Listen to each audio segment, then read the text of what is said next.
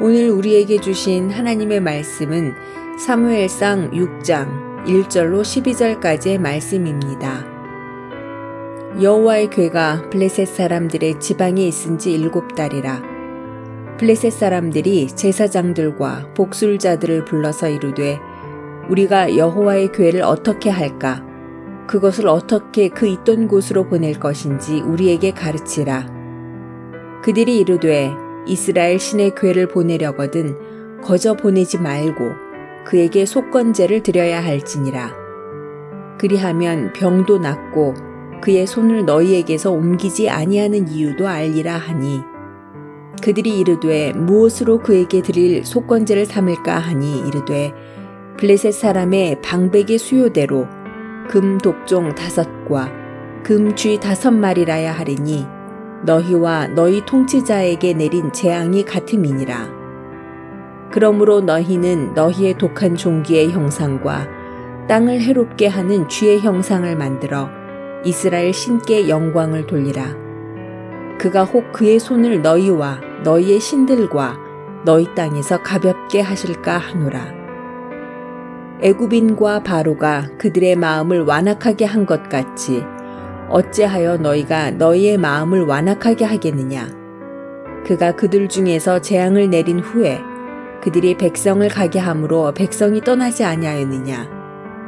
그러므로 새 수레를 하나 만들고 멍에를 메어 보지 아니한 전나는 소 두 마리를 끌어다가 소의 수레를 메우고 그 송아지들은 떼어 집으로 돌려보내고 여호와의 괴를 가져다가 수레에 싣고 속건제로 드릴 금으로 만든 물건들은 상자에 담아 교회 곁에 두고 그것을 보내어 가게 하고 보고 있다가 만일 괴가 그 본 지역 길로 올라가서 베세메스로 가면 이 큰 재앙은 그가 우리에게 내린 것이요.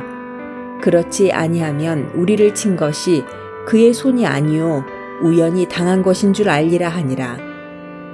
그 사람들이 그같이 하여 전 나는 소 둘을 끌어다가 수레를 메우고 송아지들은 집에 가두고 여호와의 괴와 및 금쥐와 그들의 독종의 형상을 담은 상자를 수레 위에 실으니 암소가 베세메스 길로 바로 행하여 대로로 가며 갈 때에 울고 좌우로 치우치지 아니하였고 블레셋 방백들은 베세메스 경계선까지 따라가니라. 아멘.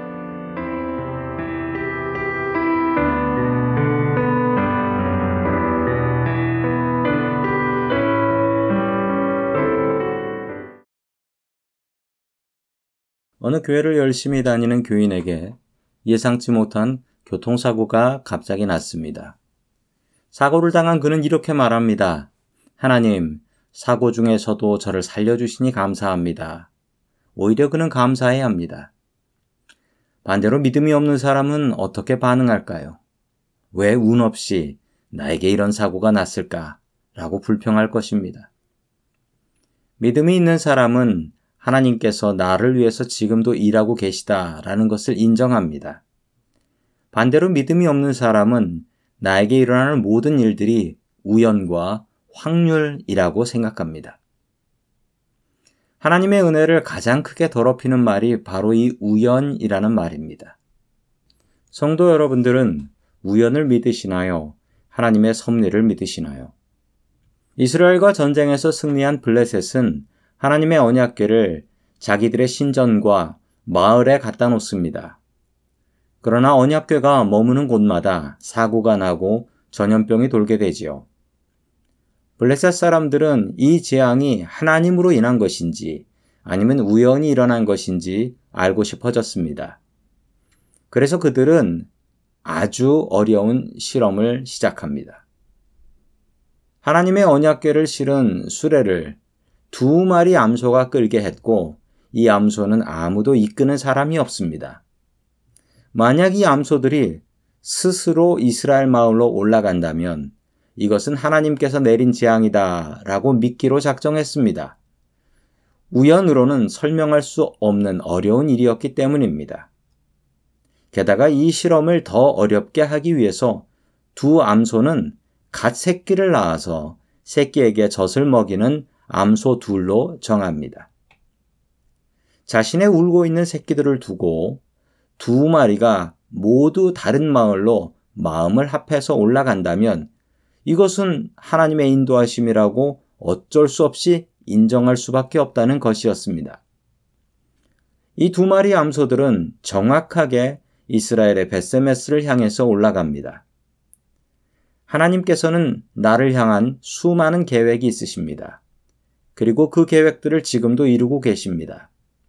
하나님의 놀라운 계획을 우연이라고 여기지 마십시오.